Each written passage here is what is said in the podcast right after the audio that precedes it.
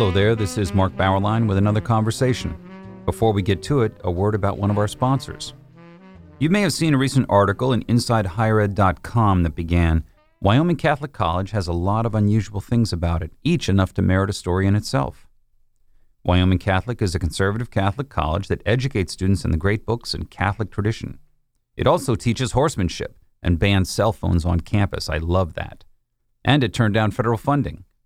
President Glenn Arbery describes the mission this way This college is engaged in deep ways with the agony of a culture that has lost its spiritual center. We're adventurous and poetic and deeply Catholic. He likes to cite Dostoevsky in Crime and Punishment. Low ceilings are bad for the soul. The ceilings rise at Wyoming Catholic, which is located in the foothills of the Wind River Mountains. The curriculum centers on the Western tradition. Its Catholic identity builds upon Thomas Aquinas and the magisterium of the Catholic Church and engaging with God in the wilderness. Find out more at wyomingcatholic.edu. All right, we have with us today Dr. Glenn Arbery. He is president of Wyoming Catholic College. He has a doctorate in literature and politics from University of Dallas, and he has taught at University of St. Thomas in Houston, Thomas More College of Liberal Arts in Merrimack, New Hampshire, and Assumption College.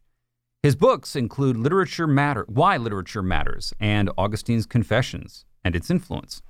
He has also uh, published a novel, Bearings and Distances, published in 2015, and most of all, he has eight children. Welcome, Dr. Glenn. Thank you. Glad to be here. where, where did you find time to do all that all, all that work and, and also have eight kids?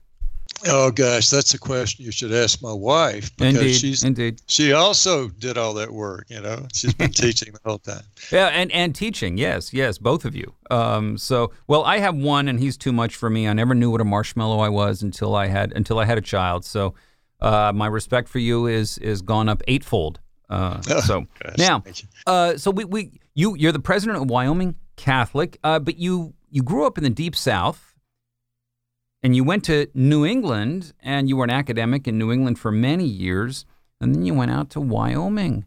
That's quite that's quite a change. Did did did, did, did those wide open spaces and no trees just just put the zap on your vision for a while, Dr. Glenn?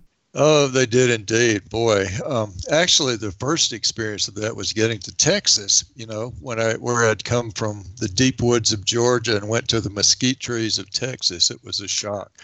But getting to Wyoming, even more so. Yeah. One of the things that you emphasize at Wyoming Catholic is the importance of the landscape. You get out. The students, uh, the students are pretty athletic. They do a lot of horsemanship do you see a lot of them who come from far away are, are really sort of blown away by by the American West? Oh, they certainly are. Um, you know, they come from all over the country. Some, like me, from the deep South. A lot of them from New England. Um, many from the Midwest. And when they get out and see these mountain landscapes, I think it's transformative just in itself and they they get up into the mountains when they come here as freshmen. That uh, that first month, they come a week before classes begin. They have a about excuse me a month before classes begin. They have a week to get ready, and then three weeks up in the mountains, backpacking. Um, it's it's quite a transformative adventure for them. Well, one thing I was wondering is uh, with the American West and and you know the mountains and the plains of, of Wyoming, uh, a big part of that. Do do the students who come there do they feel the the history of, of the you know the little bighorn or of you know Buffalo Buffalo Bill Cody Cody Wyoming? Do they is is that is that a live presence there? I think for a few of them it must be, but for the majority of them, I don't think so. Um, it's sort of like um, well, you know, growing up in the South, when I grew up there, the Civil War was very much still a presence, but that was because it was the centennial of the Civil War at that time. Um, I don't know that that they feel the the western part so much until we read the Virginian.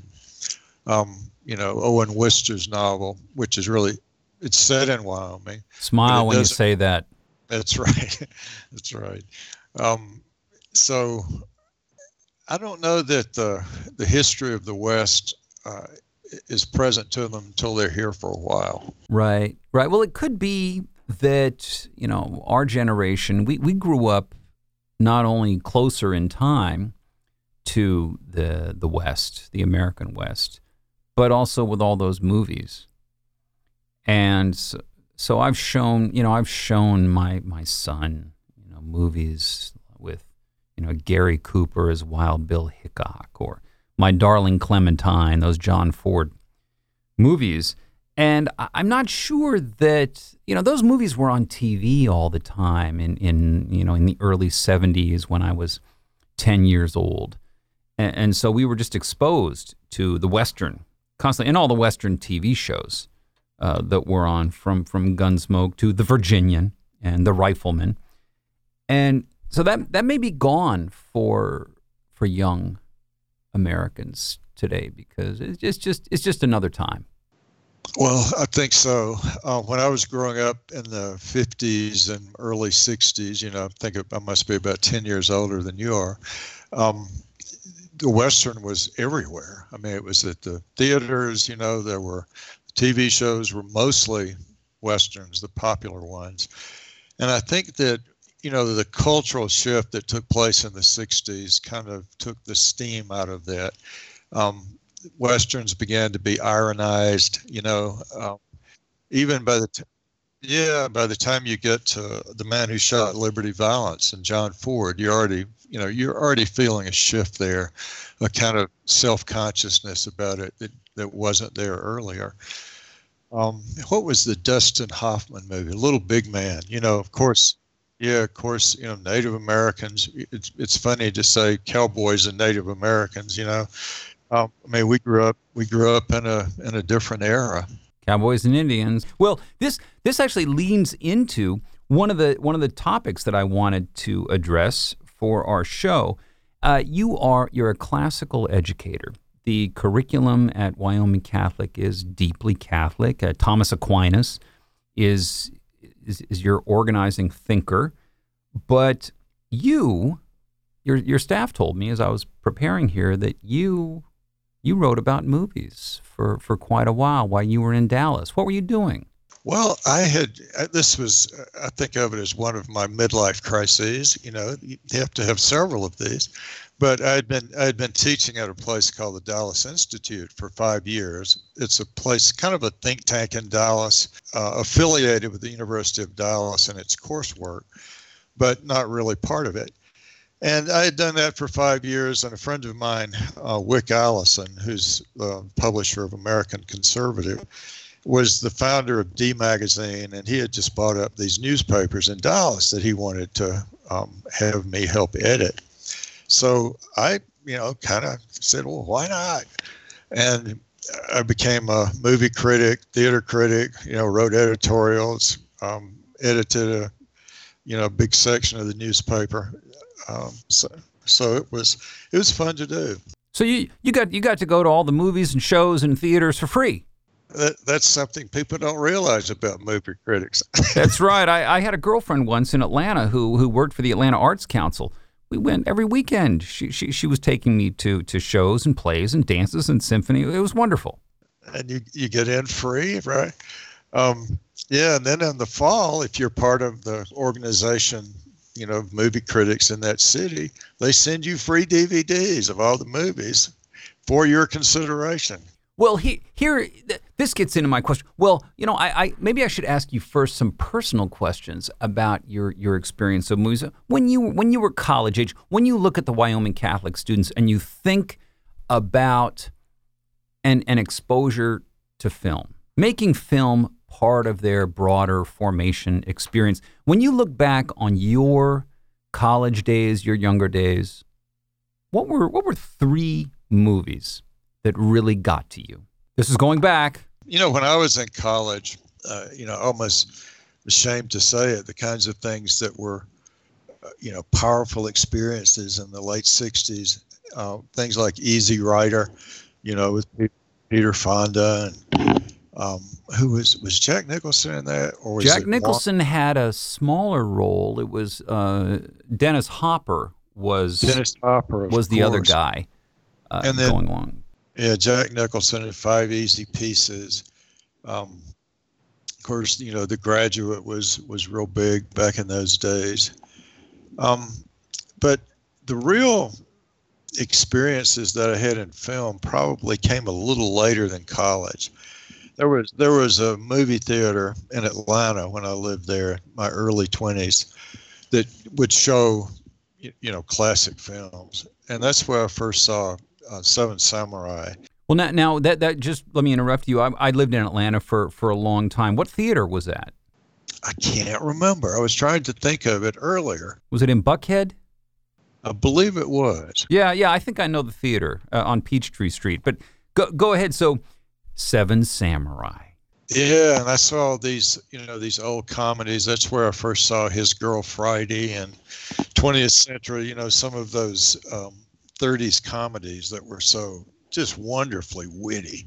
You know, the the writing for them was terrific, uh, especially Rosalind Russell, huh? Oh yeah. But but seeing Seven Samurai was the I mean that was the movie that's still my favorite. Um, yeah, and I saw it there. It, it's just it just had this kind of classic um, pacing and um, you know the whole idea of protecting the village and bringing in the samurai. Uh, Magnificent Seven doesn't even come close to to getting at what's so excellent about Kurosawa's version, in my opinion. No, that's it's Seven Samurai is is a great film. I think it's a great film for for for young men, you know, teenage boys to watch as well because my it, son and I used to watch it every year together. Really? well, it, it it teaches forms of valor and and skill and principle, uh, but without all the all the boastfulness and, and all of the all of the swagger that you see so much in in youth male culture today. Well, you you've got Toshiro Mifune trying to get all that swagger into the into it, but yeah, but he's the he's kind of the clown of it, you know. So yeah. So Seven Samurai that that stuck with you. Chinatown.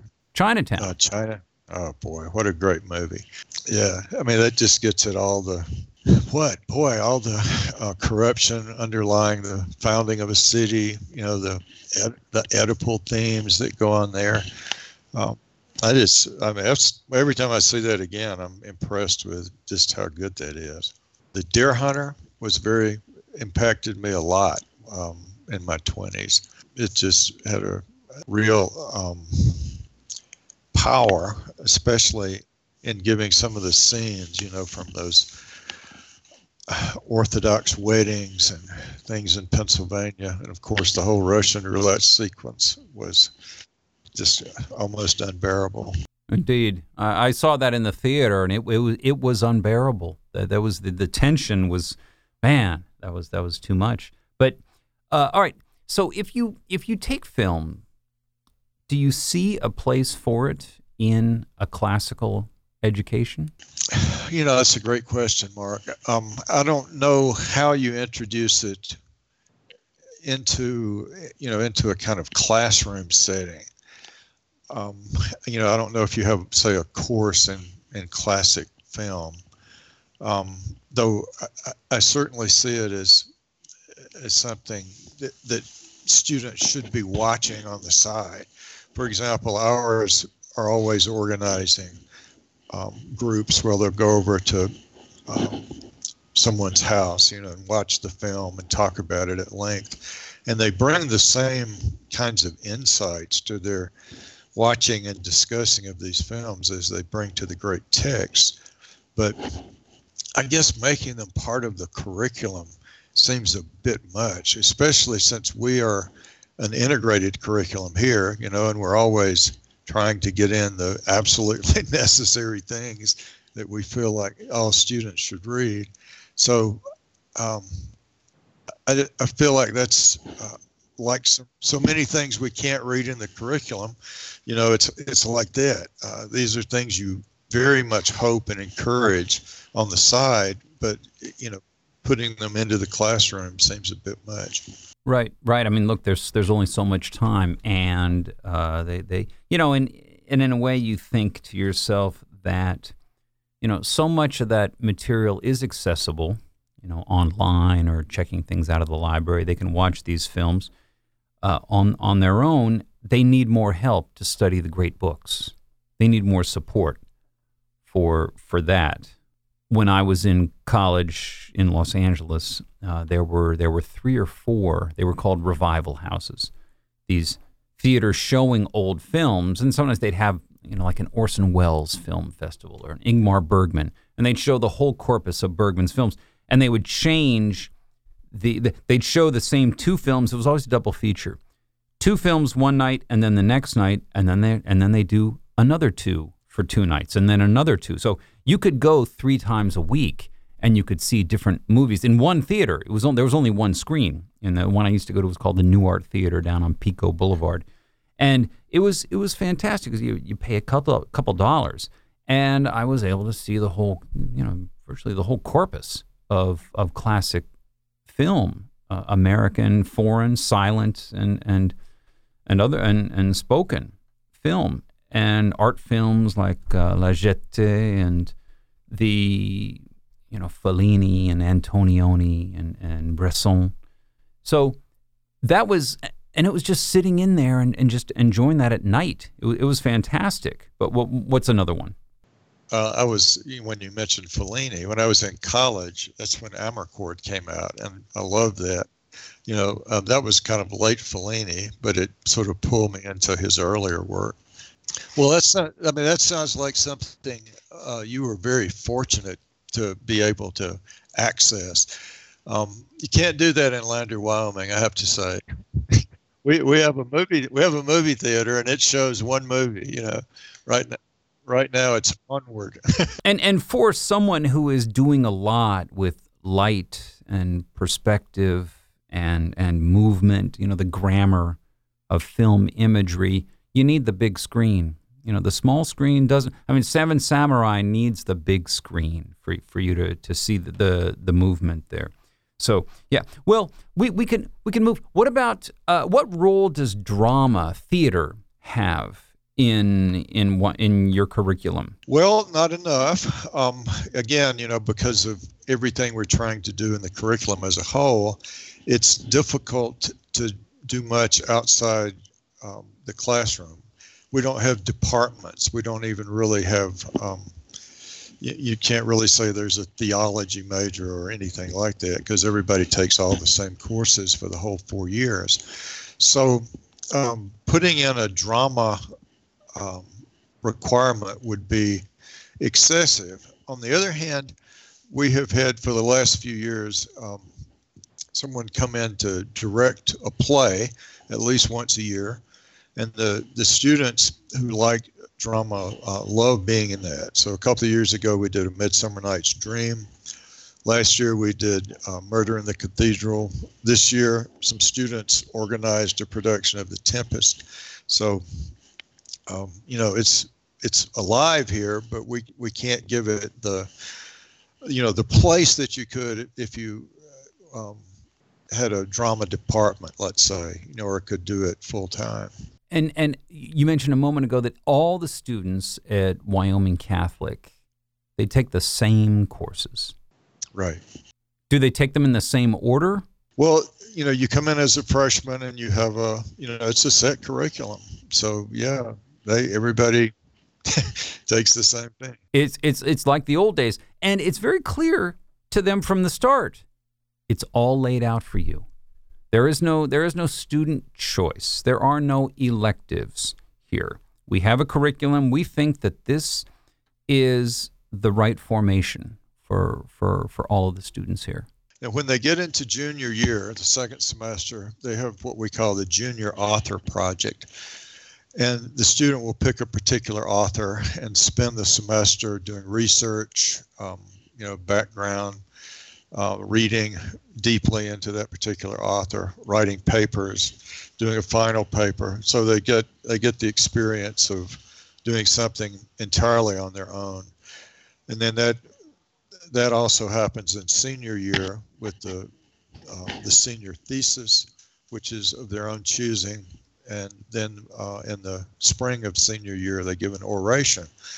So those are all matter, matters of student choice. But An oration to the entire student body and faculty? Well, whoever can come. Uh, you know, just because of scheduling, we have to do two at a time.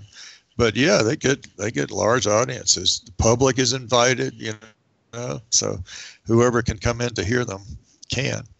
And we try to make those so they're not, you know, they don't read a paper. They they really speak uh, from notes, uh, or you know, if, at at the best they just you know talk eloquently for half an hour. Right. Why do the students come there? I think it's a mix of things. Um, I don't think the students that we get would come if it were not for the outdoor program. Um, we are we're a strong great book school and and we're strongly Catholic.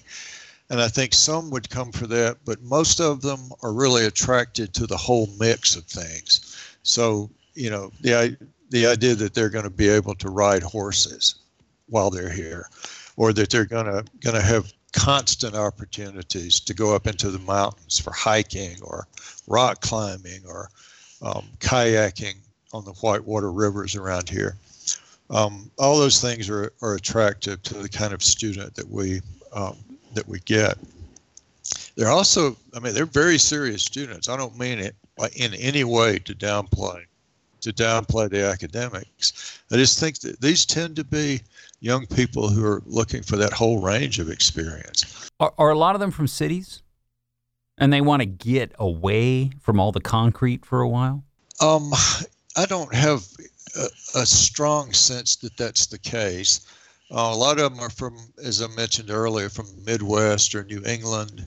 Um, a lot of them are from California, and I don't get the impression that you know that they're predominantly urban. In fact, I wonder if they would come if they were truly habituated to life in a big city. You know, where, where they want the symphony or the art museums things no, like no, that. No, Glenn, Glenn, the bars. The bars, of course. The bars. Well, we have the, the, the, the, you know, the, the, uh, well, that, that's what makes Wyoming Catholics so strongly countercultural, right? Because so many young people, they, they want to be where the action is, right? They want to, they want to be in Manhattan. They want to be in the Bay Area. They want to be in the coastal cities or, or in the, or in the cool college towns like Austin or Madison. And and so, you know, for a lot of them, you know, the, the, the great outdoors, the, the life in the life out in the wild, that probably to them seems distressingly lonely. But you know, you have you you you you wrote a little piece recently called "The Deep Power of Joy," and I I, I printed it up and, and read through it. And one of the things that you do in that piece is you quote from Wordsworth, and you you're taking this as a reflection upon the role of the landscape in a way in the experience of the Wyoming Catholic College and the Roman Catholic University. And Wordsworth's experience of nature shows that nature is not a place of loneliness, it's a place of spiritual comfort. That there is there is a, a healing power uh, out there in nature. Is that what you found? Is that why you pulled the, the poem out? Yes. Um, you know, I'd been teaching it in the humanities sequence, and it struck me how powerfully it addresses what we're trying to do in the program here. Um, for Wordsworth, those experiences of the mountain landscape in Wales are, you know, that's part of what he understands as formative of his moral life. Um, and just trying to tease that out a little bit and think how that might be the case is what I was trying to do in that piece. And it, you know, when we were talking about it in class, all the students, you know, have had these experiences up in the Wind River Mountains or the Tetons or, um, you know, down in the Moab or places like that. And they, you know, it was instantly recognizable to them. Um, even Wordsworth sense that you can't get back that first experience you have of it, you know, that first magic of it, is is not something you exactly recover by going back, though you can remember that experience and sort of superimpose it on the one you're having at the present. But even the, you know, the, those almost um, undiscernible effects, you know, that it has on on your on your character. Those are the things that that you begin to muse on with this kind of experience. Right. In in Tintern Abbey, it, it's not his first visit. He's coming back after five years away. He's 28 years old now, and he's remembering back then, and then he's reflecting on how his experience of Tintern Abbey changed him, influenced him while he was living in the cities and working and getting away from the the sublimity here of nature. And it's, it's so it's a yeah, it's a very reflective poem at the same time that it's trying to describe a landscape. It really is about the the influence of this upon this uh, sympathetic soul. And, and Wordsworth is watching his younger sister Dorothy, who is about the same age he was when he experienced it earlier. And that also resonated with our students because many of them become um, leaders who take out the, the freshmen on their 21 day trip or lead them on outdoor trips in the fall and the spring. So, how to let them have the experience, you know, of that first wonder without trying to over determine it for them like a, an intrusive uh, guide, you know, that you might have on a on a tour. Um, that's that, that came across as as very important. Um, what, what is the 21 day trip? Uh, that's when the freshmen come in. I was mentioning that earlier. They, they go up into the mountains for, for 21 days, backpacking um, in small groups, and they uh, come back after that three weeks in the wilderness and start their classes. So it's it's quite an adventure. Uh, uh, Dr. Glenn, what about the grizzly bears? The grizzly bears are up in the Teton wilderness. So you know, you you keep them at a distance by making a lot of noise and. but and you've got your bear spray. Bear spray is there is very important in Wyoming. That's right. right. I, I was in Yellowstone. Uh, we, we camped in Yellowstone about six years ago, seven years ago, and there there had been some there had been a couple of grizzly attacks. So they were they were the people leading us were very careful about uh, about keeping that keeping that handy. Well, and and you know the there's a lot of training that goes into going up into the up into the mountains. What you do, what you don't do. Um, and staying in groups and making noise when, particularly if you're in a situation where there might be grizzly bears, all those are things our students learn very quickly. Yeah, and they, it's one way to learn how to how to how to escape danger, how to avoid danger by being in a place that can perhaps be sometimes a little dangerous. I mean, my, my, my you know my son got a got a little knife the other day, and and uh, you know my, my wife wasn't sure. He, he's 14. Every you know, every 14 year old boy should have his, have a, have a knife. But the the point is, if he doesn't have a knife, he's never going to know how to handle a sharp object. I mean, it, it actually helps produce a safer sense of of things. Right. you know, having a little danger present and learning how to deal with it is, is simply, you know, part of what you do and building up virtues, you know, virtue of courage. You can't have the virtue of courage if you never have situations of danger. Are there are there cases where after a year or two some students they just this isn't for me and they and they Oh leave? yeah. Yeah. You know, some of them it, you find it's not for them in one way or another. And usually that's academic rather than um, outdoors or or something else. Uh, they love the community here, most of them, um, few outsiders. Well, maybe you know sometimes it, it may be hard to do your homework when when when the mountains are beckoning. I think that's um, that's the case, but you know there are other things as we as we know that also beckons. well, now so, there's you know. one thing that, that I have to say. I, I just don't I don't know if this is. I mean, you, you don't allow cell phones.